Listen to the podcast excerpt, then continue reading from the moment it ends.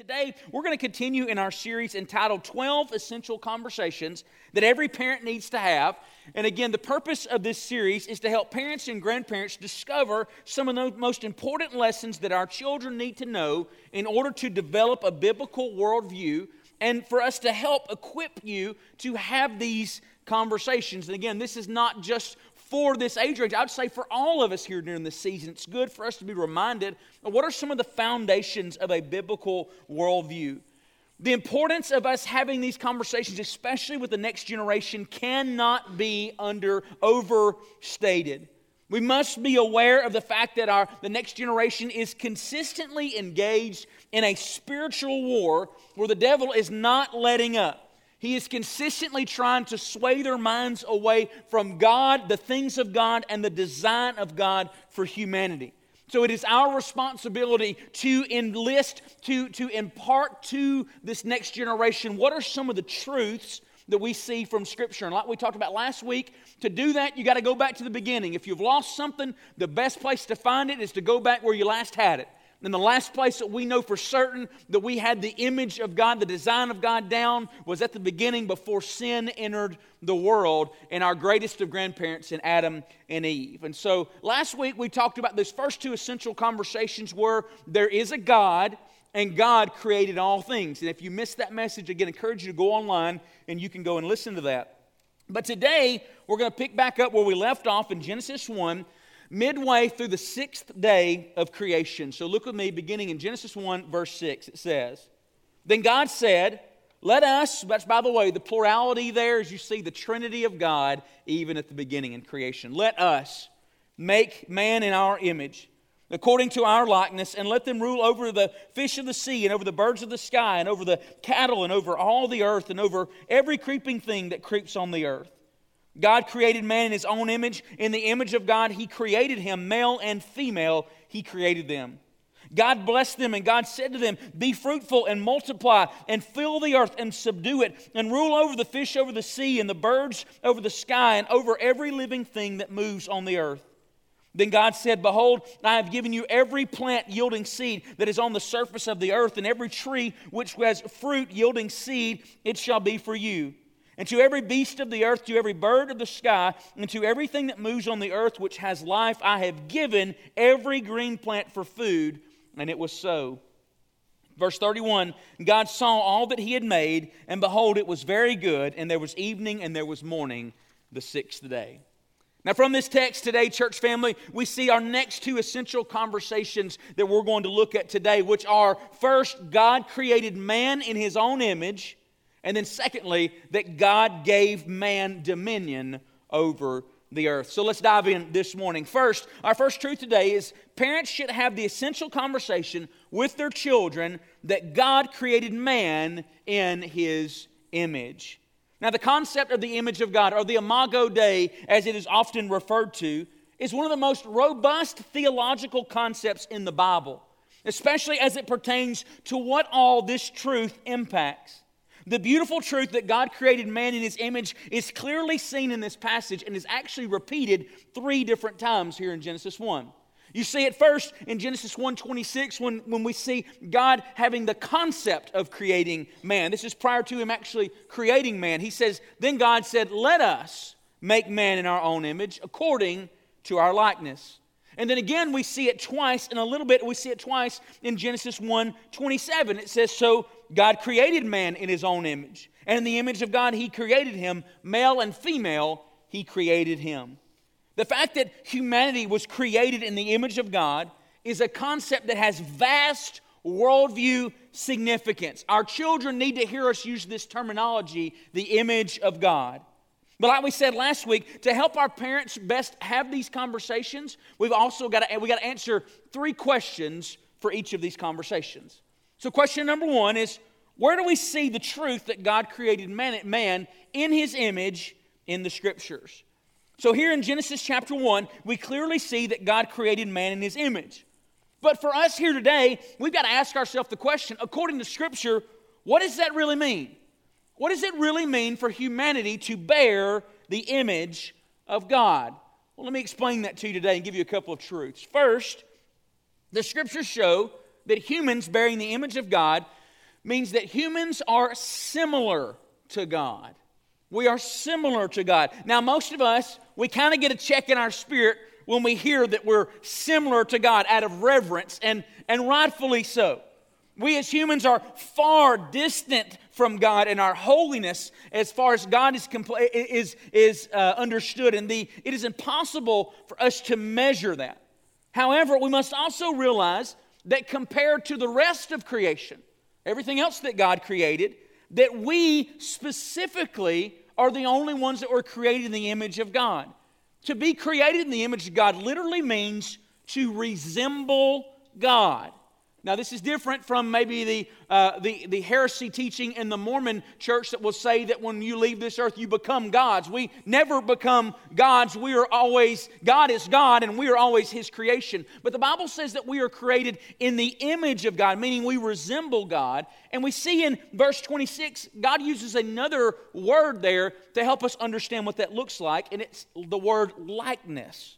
Look in verse 26. Let us make man in our own image according to our likeness. Now, the word likeness in Scripture is commonly used to describe the similarity between fathers and sons. In fact, if you look at Genesis chapter 5, you see that word likeness used in two different places, giving, showing us this illustration. It says in Genesis 5 1 through 3, this is the book of the generations of Adam. In the day when God created man, he made him in the likeness of God. So there we see likeness, meaning Adam and God. Verse 2 When he created them male and female and blessed them and named them man in the day when they were created. When Adam had lived 130 years, he became the father of his own of a son in his own likeness, according to his image, and named him Seth. Here in Genesis 5, we see not only the fact that humanity bears the image of God, meaning that it's passed down from Adam to all future generations, that we as human beings have the image of God. But it also shows us that that understanding of what that means shows us that it is similar in the way that Adam or that Seth was also created in the image of Adam. See, we are similar to God in the same way that a child is similar to their parents. Now, make no mistake, a child is not their parents. They, are their, uh, they have their own minds, they make their own decisions, they have their own DNA, and they have their own fingerprints. However, they also share many of the same traits as their parents.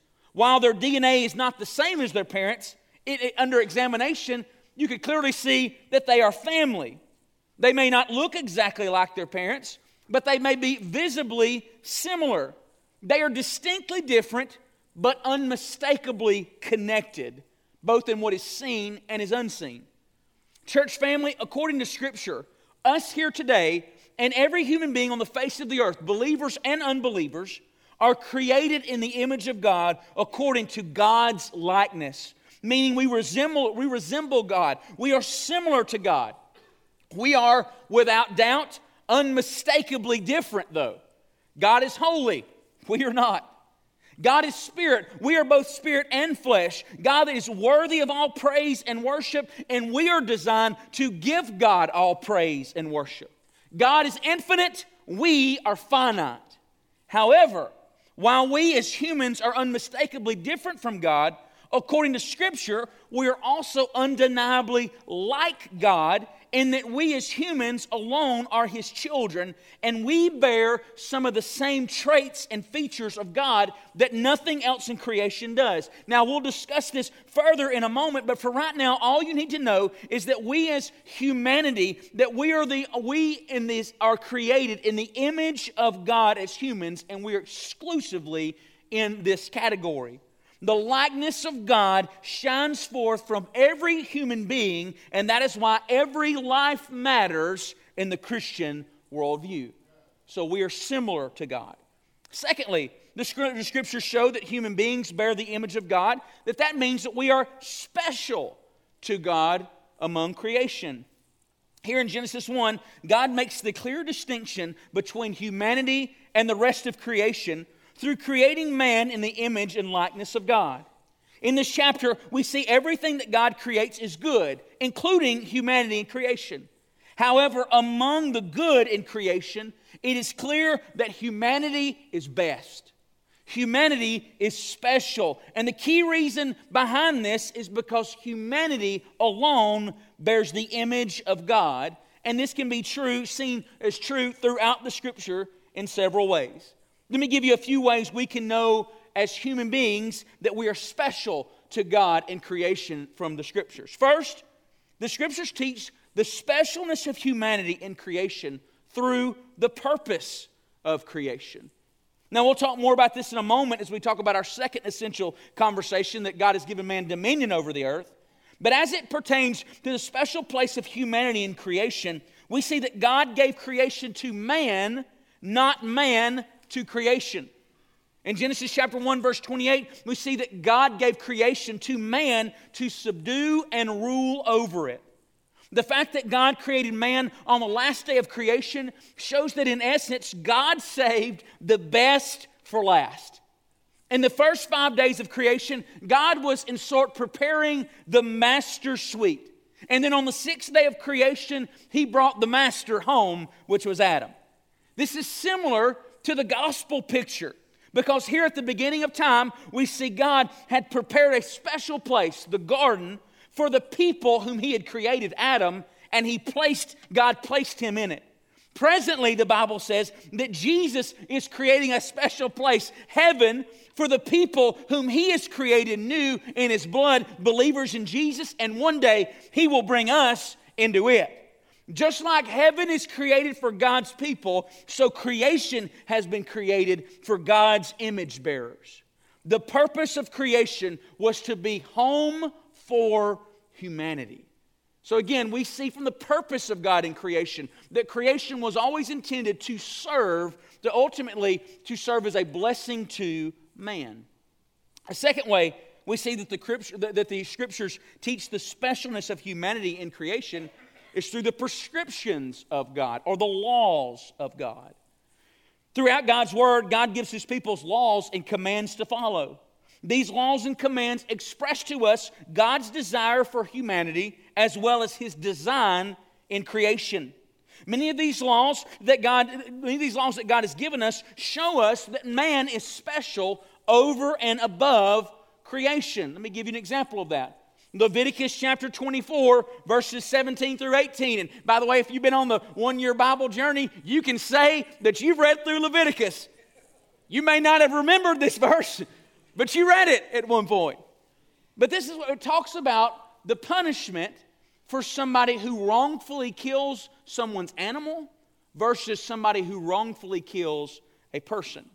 It says in verses 17 and 18 If a man takes the life of any human being, he shall surely be put to death. The one who takes the life of an animal shall make it good, life for life. It's clear that God's penalty for the wrongful death of someone, someone's animal is that it should be replaced. And later on in the Old Testament, it should be replaced for five times as much, which again, he was saying that it was wrong. But the penalty for the wrongful death of a human, though, was not to replace it, but was capital punishment. This passage, along with several other examples, shows us that everything God created needs to be respected, including animals, including the property of other people, but that human life should be revered because it bears the image of God. God's law clearly sets apart the value of people over and above everything else in creation. Finally, the scriptures teach the specialness of humanity and creation, not just through its purpose and not just ultimately the fact that we see it in the prescriptions of God, but we also see it in the priority of the gospel. The gospel message is the story of the death, burial, and resurrection of Jesus. It is easily God's greatest action in the world. And while the Bible does state that because Jesus died and rose from the grave, that one day he will return and he will renew all of creation, there'll be a new heaven and new earth. The fact is that the primary function of the cross was not to save endangered animals, fish, or birds. It was not to stop pollution. It was not to save the polar ice caps or fix global warming. Not that these problems should be ignored, but rather what it shows us is the main reason Jesus came to die was to save sinners it shows us that God's greatest concern was not the earth, but were the human beings that He put upon the earth. And the Bible makes this abundantly clear. 1 Timothy chapter 1 verse 15 says the sole purpose that Christ came to die was to save sinners. Parents, we must regularly point our children to the fact that they bear the image of God. We should use that language, by the way, mamas and daddies and grandparents, the image of God, because it says that they are special. Our children need to know that they bear God's fingerprints and they need to wear it as a badge of honor over and above everything else in creation. They matter. The second question we have to answer is where do we see the fact that God created humanity in his image displayed in our world? Now, there are several ways that we can see the image of God in humans displayed in our world, and that is basically to say, where do we see in our world that human beings are set apart from the rest of creation, that we are unique from the rest of creation? Let me give you a few examples of that. First, the image of God in humanity is seen in the world in that only humanity contemplates morality. Only humanity contemplates what is right and wrong. The moral compass within humanity, according to Romans chapter 2, is a gift from God. Like we said last week, God has written on the hearts of men the basic ideas of right and wrong. And this is unique to humanity among everything else in creation. Only humans think this way. Squirrels are not holding courts and tribunals about who owns the tree in the backyard. Sharks aren't contemplating if it's just or not to eat the baby seal that's about to slide off into the rock, which, by the way, I'm a big Shark Week fan, okay? It's awesome, all right? And regardless of what the, words, the world says, the mountains, the atmosphere, and the trees, though they should be rightly stewarded by humanity, there is no such thing as Mother Earth, and they are not crying out for justice. Only humanity has moral standards to consider that is written on our hearts, and that is because we were created special in the image of God. A second example of how we can see the creation, we see God created man in his own image in our world today, is that the image of God in humanity is seen in the world, and that only humanity continues to advance mentally. In the image of God, God has given humanity the special intelligence that He has given man. While obviously not at the same level, humanity shares with God the cognitive ability to do incredible things. God is the creator of all things. He is the greatest sculptor, He is the greatest painter. Like God, humanity has the ability to create art and music and beautiful things. God, in his unlimited intellect, knows all things concerning science, mathematics, and physics. Like God, humanity also has the ability to comprehend these subjects and continues to grow in them in each passing year since the time of the pyramids. We keep getting smarter, we keep understanding new things. Also, God, in His incredible wisdom, sees into the future and nothing takes Him by surprise. Likewise, human minds, though we can't see the future like God, we do have the ability to consider the possibilities of the future and make preparations for years well beyond our lifetime. These are all unique mental faculties that only man shares with God. A gorilla may be taught to paint or play an instrument, but he will never be able to compose or enjoy a symphony. Humanity has the ability to continue to grow intellectually in the areas of math and science and medicine. But if you find honeybees today, they're doing the same thing today as they were doing thousands of years ago. And the reason why humanity is smarter is not just because our brains are bigger and that we are more developed or that we have evolved above and beyond the rest of creation, but rather we are set apart mentally, mentally and cognitively because creation, in all of creation, because God has placed within us His image, and that is true even in our intellects. We are different in mind. The image of God is also seen in humanity in the world because humanity relates to God spiritually. The image of God is likely illustrated the best in humanity as distinct from creation in that only mankind contemplates God. While human may share some physical characteristics with animals, like the ability to feel pain and even some emotional aspects like the ability to sense fear, the reality is, is that only humans consider things like God, sin, and worship. The Bible says in John chapter 4 that God, He is spirit, and those who worship Him must worship Him in spirit and in truth. The Bible also says that us as human beings, that God created us part spirit. In 1 Thessalonians 5 23, Paul speaks to the church about being prepared for the return of Jesus, and he mentions our spirit. He says, Now may the God of peace himself sanctify you entirely, and may your spirit and soul and body be preserved complete without blame at the coming of our Lord Jesus. It shouldn't surprise us that since God is spirit and that humans have been created the image of God, that we too as humans would be spiritual in nature. And we see this in the world, but only in humanity. The fact that humans worship, pray, serve, and praise God is an aspect that the, of the spiritual nature of God's image within us that is exclusive only to humanity. Dogs are not building churches. Deer are not writing hymnals because only humanity, who is created in God's image, like God, has the capacity to engage with God on spiritual levels. In fact, human spirituality is so exclusive to us that when Jesus was asked one time to tell his disciples to stop praising him, he said, I cannot tell them to stop praising him, for if they do, then even the rocks would cry out. And the reason why Jesus uses this example is because it's natural for us as people to praise God. It's not natural for rocks to do it.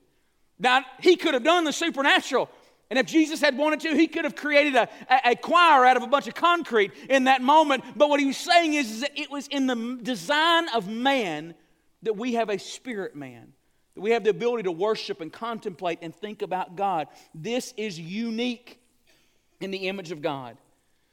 Parents pointing our children to the uniqueness of the image of God in humanity is a lesson that our children need. And the world reflects it, but know this no one else will point them to it unless you do.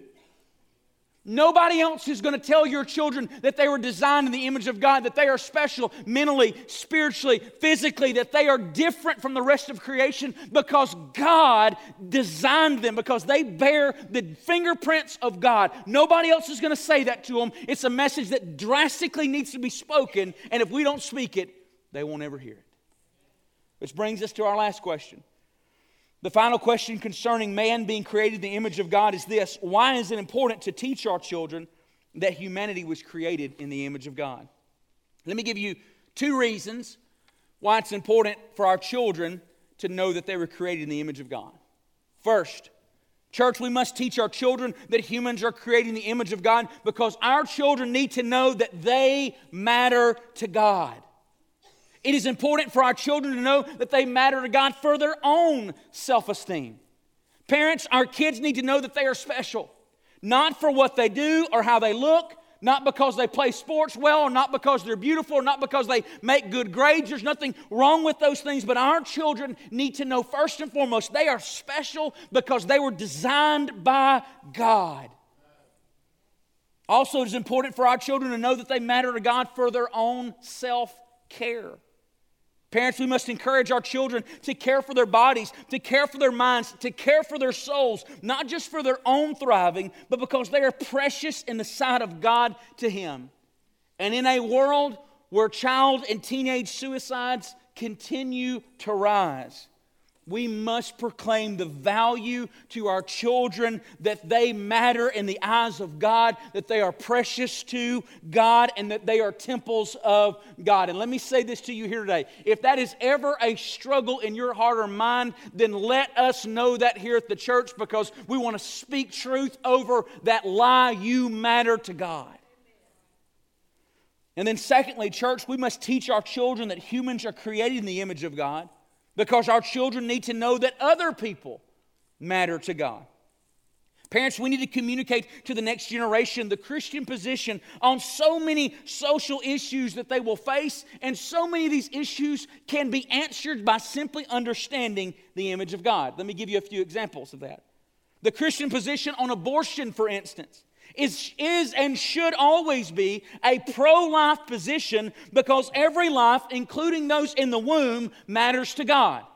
And by the way, you see that even in this text. The Bible says, let us create man in our own image. When God was, was basically saying what he was about to do, is that the concept of humanity, he had already given them the image of God. Then he said, then he created man and woman in the image of God. He created them. They, they already had the image of God before God even created them. God has always saw his image in life, even at the moment of conception. So we see that that is important in this day and age. Secondly, the Christian position on gender should be defined as an acknowledgement that God clearly gave his image to all humans and specifically mentioned that it was given to both male and female. Meaning that while all humans, and this is important, even those who are gender confused, they still bear the image of God. It is the Christian position, though, that humans display the image of God best by claiming the gender that God assigned them at birth. According to God, gender does matter, and His image affirms that. He created them in the image of God, male and female. He created them image in the image of God. From the beginning, God wanted everyone to know. And by the way, this speaks to so many other issues for those who, uh, uh, who are, are marginalized because they're sex in different places, that women are less than men or men are less than women. Again, the scriptures speak to the fact that every woman fully bears the image of God, every man fully bears the image of God. And if we lose that, then we've crumbled a foundation where everything else begins to fall. Also, again, the image of God speaks to the Christian position on race and racism.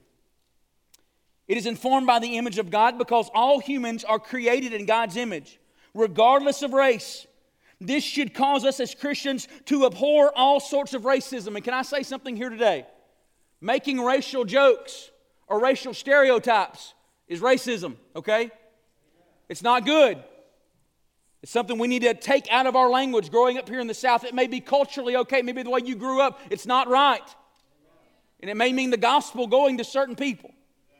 But at the same time, in a society that is rapidly trying to define and divide everyone by race, the image of God reminds us as Christians that we should never see race first, but we should always see, image, see humans created in the image of God first.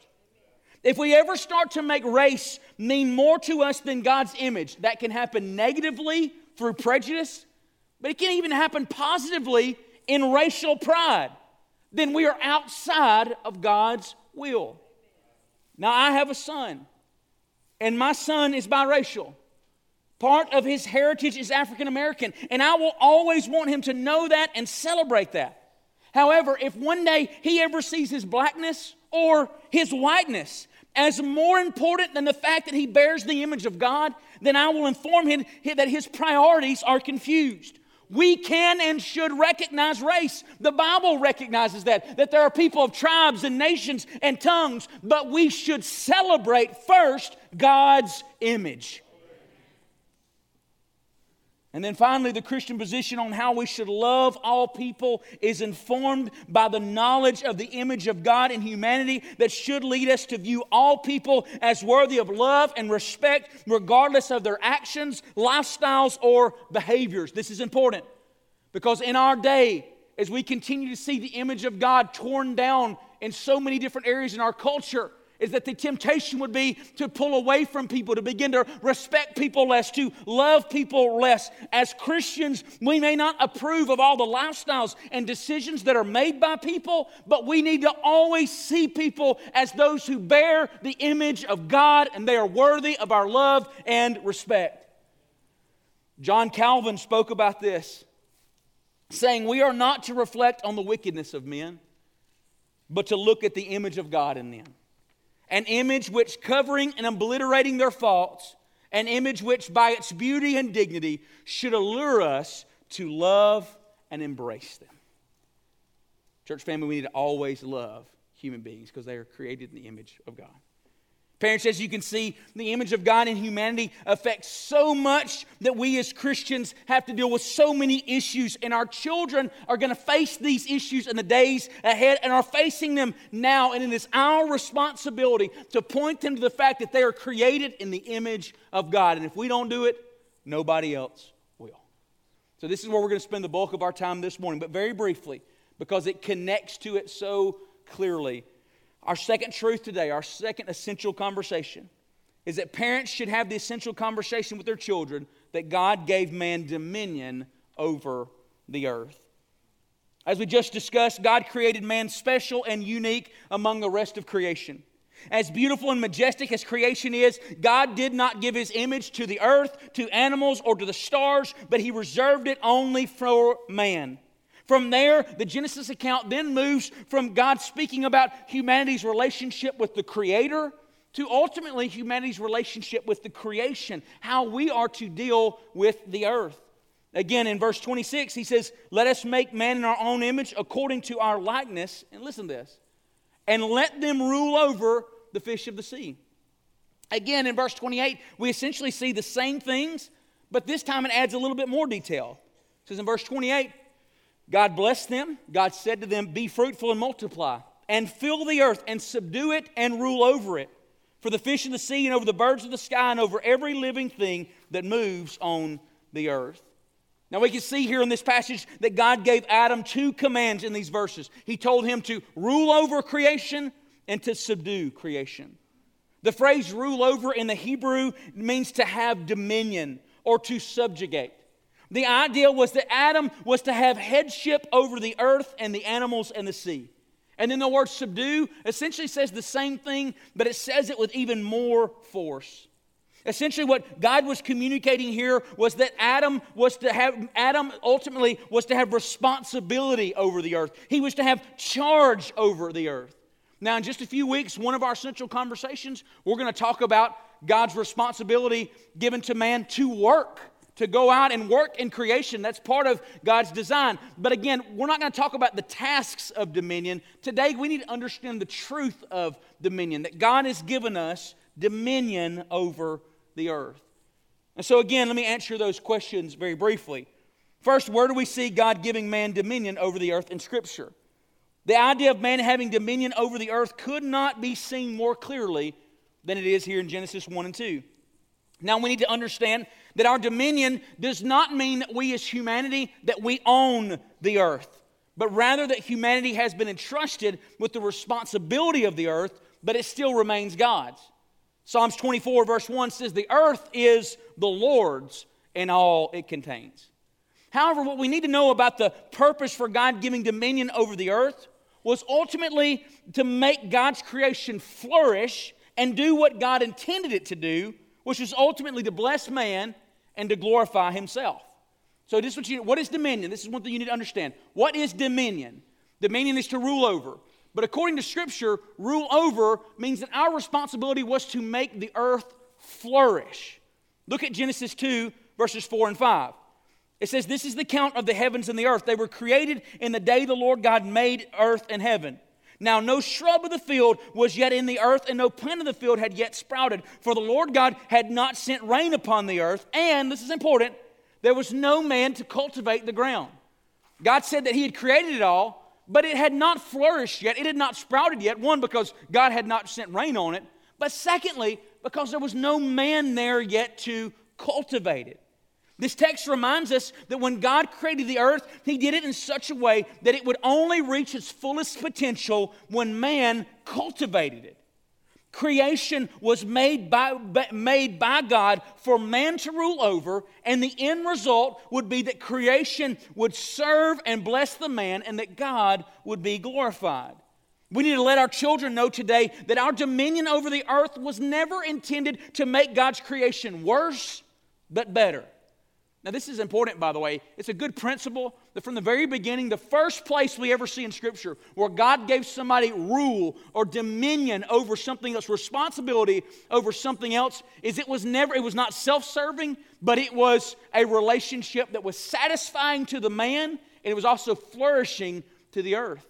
This, by the way, a side note today, this is really important for parents over your children husbands over your wives, employers over employees, any responsibility that God has given you, it is always intended to make others flourish and be joyful and life giving to you. If your rule and responsibility over other people always just brings death and destruction, then you're not ruling in the way that God would call you to. That's a good side note to know.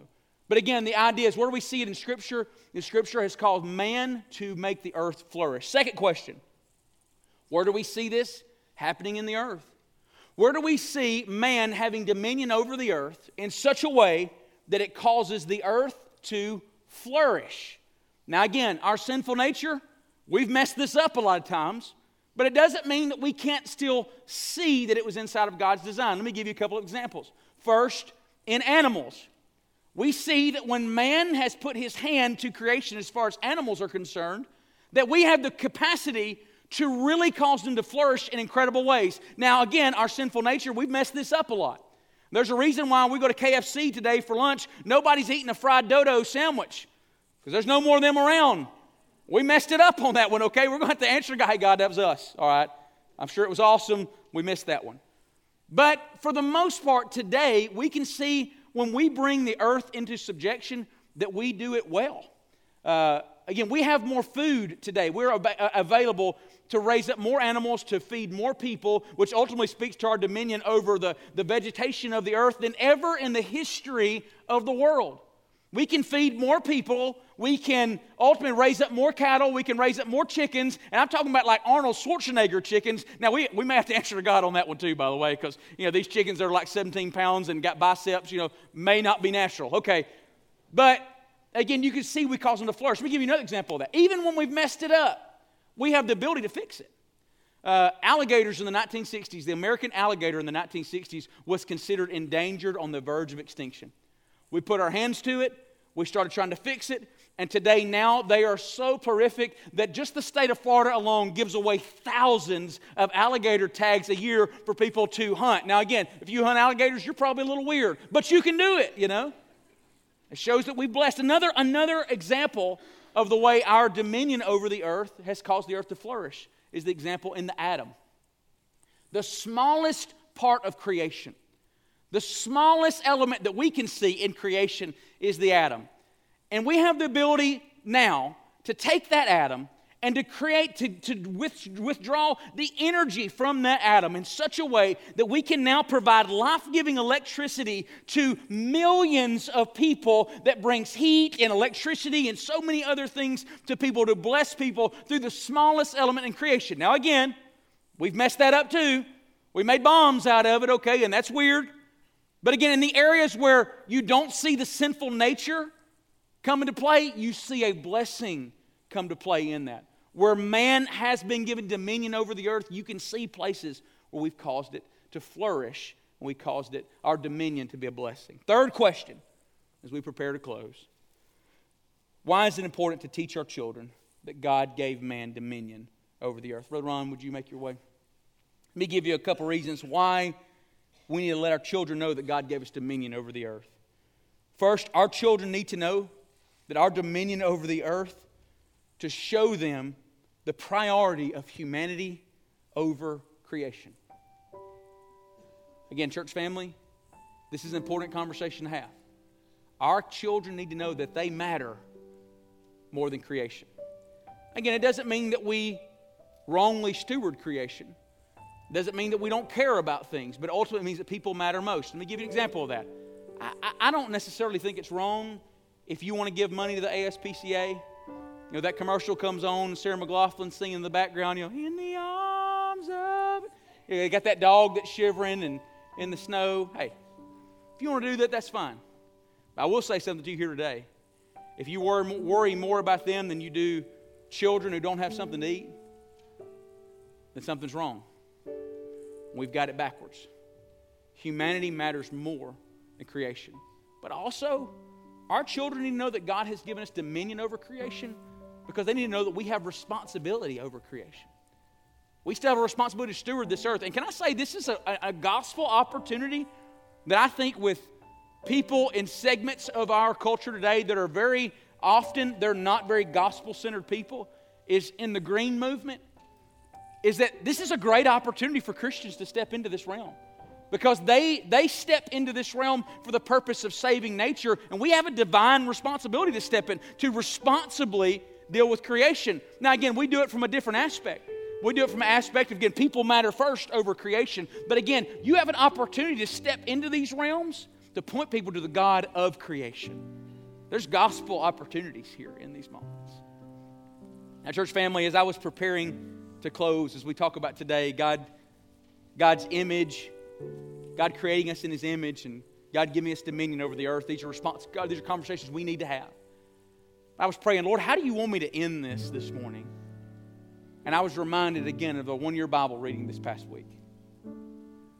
Just this last week, if you've been reading through the one year Bible. And again, if you haven't, man, I encourage you to do that. We've got them for sale out here. If you can't afford one, we'll give one to you. Start with today's date. Don't start back at January and just start reading. If you've, if you've fallen off the wagon, by the way, start back. Just start with today's date. But this past week was the cross. And as I was reading the crucifixion of Jesus, it was kind of washing over me, and it was a holy, somber moment. I had kids running around. It was Friday. Fridays are my off day, and kids are running around acting like maniacs. And so I was like, hey, I got I to get away. And I walked out on the front porch, and I just started going through that story again. Started going through Jesus' arrest. Started going through him, them mocking him. I started going through him, them scourging Jesus.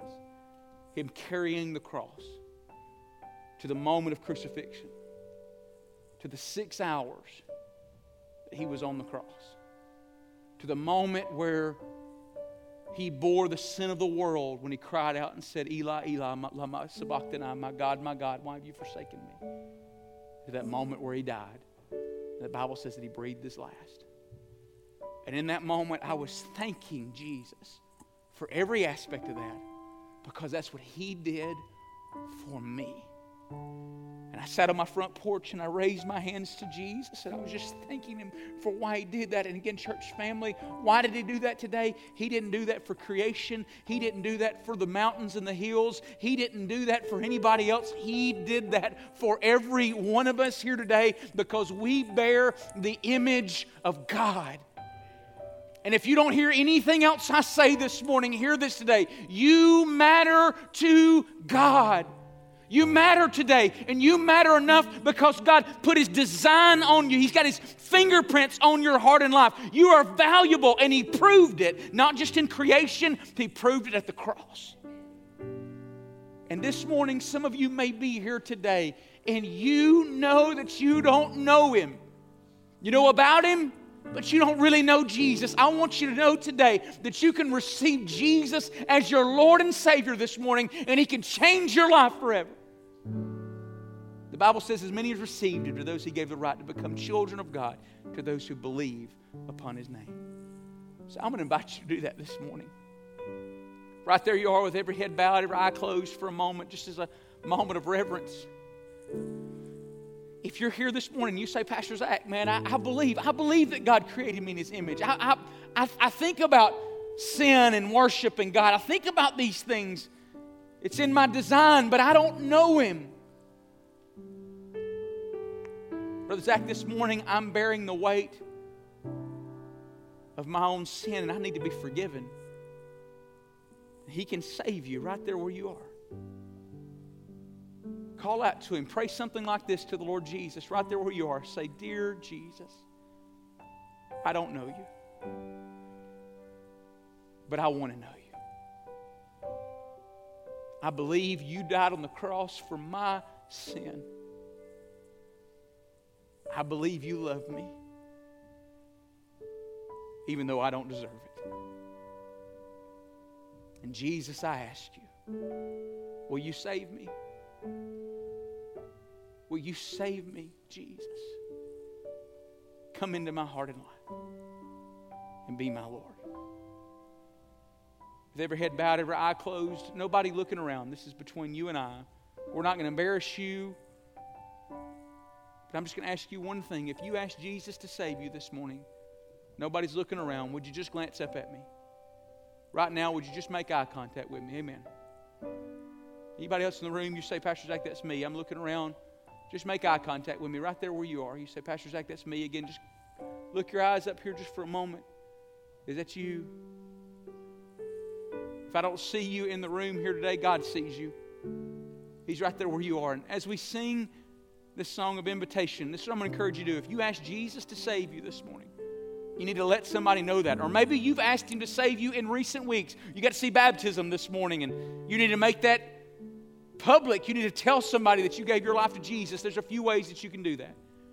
As we sing, you can put that on the, write that on that little blue connect card and turn that in as you leave. And one of our pastors will get in touch with you. It's a place where you can mark, I gave my life to Jesus.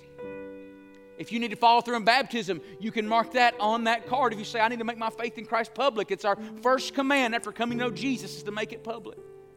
If you need to join this church, you feel free to come down and take one of our pastors by the hand, and we'd love to celebrate that with you this morning. And then, mamas and daddies and grandparents, maybe those who feel low in heart this morning, maybe you just need to worship the Lord today and say, Jesus, thank you that I'm special to you, that I'm created in your image. Father, we love you this morning. I pray, God, that as we worship here in closing today, that this truth would wash over us, God, is that we matter to you. We matter enough for the life of your own Son. We pray it in Jesus' name.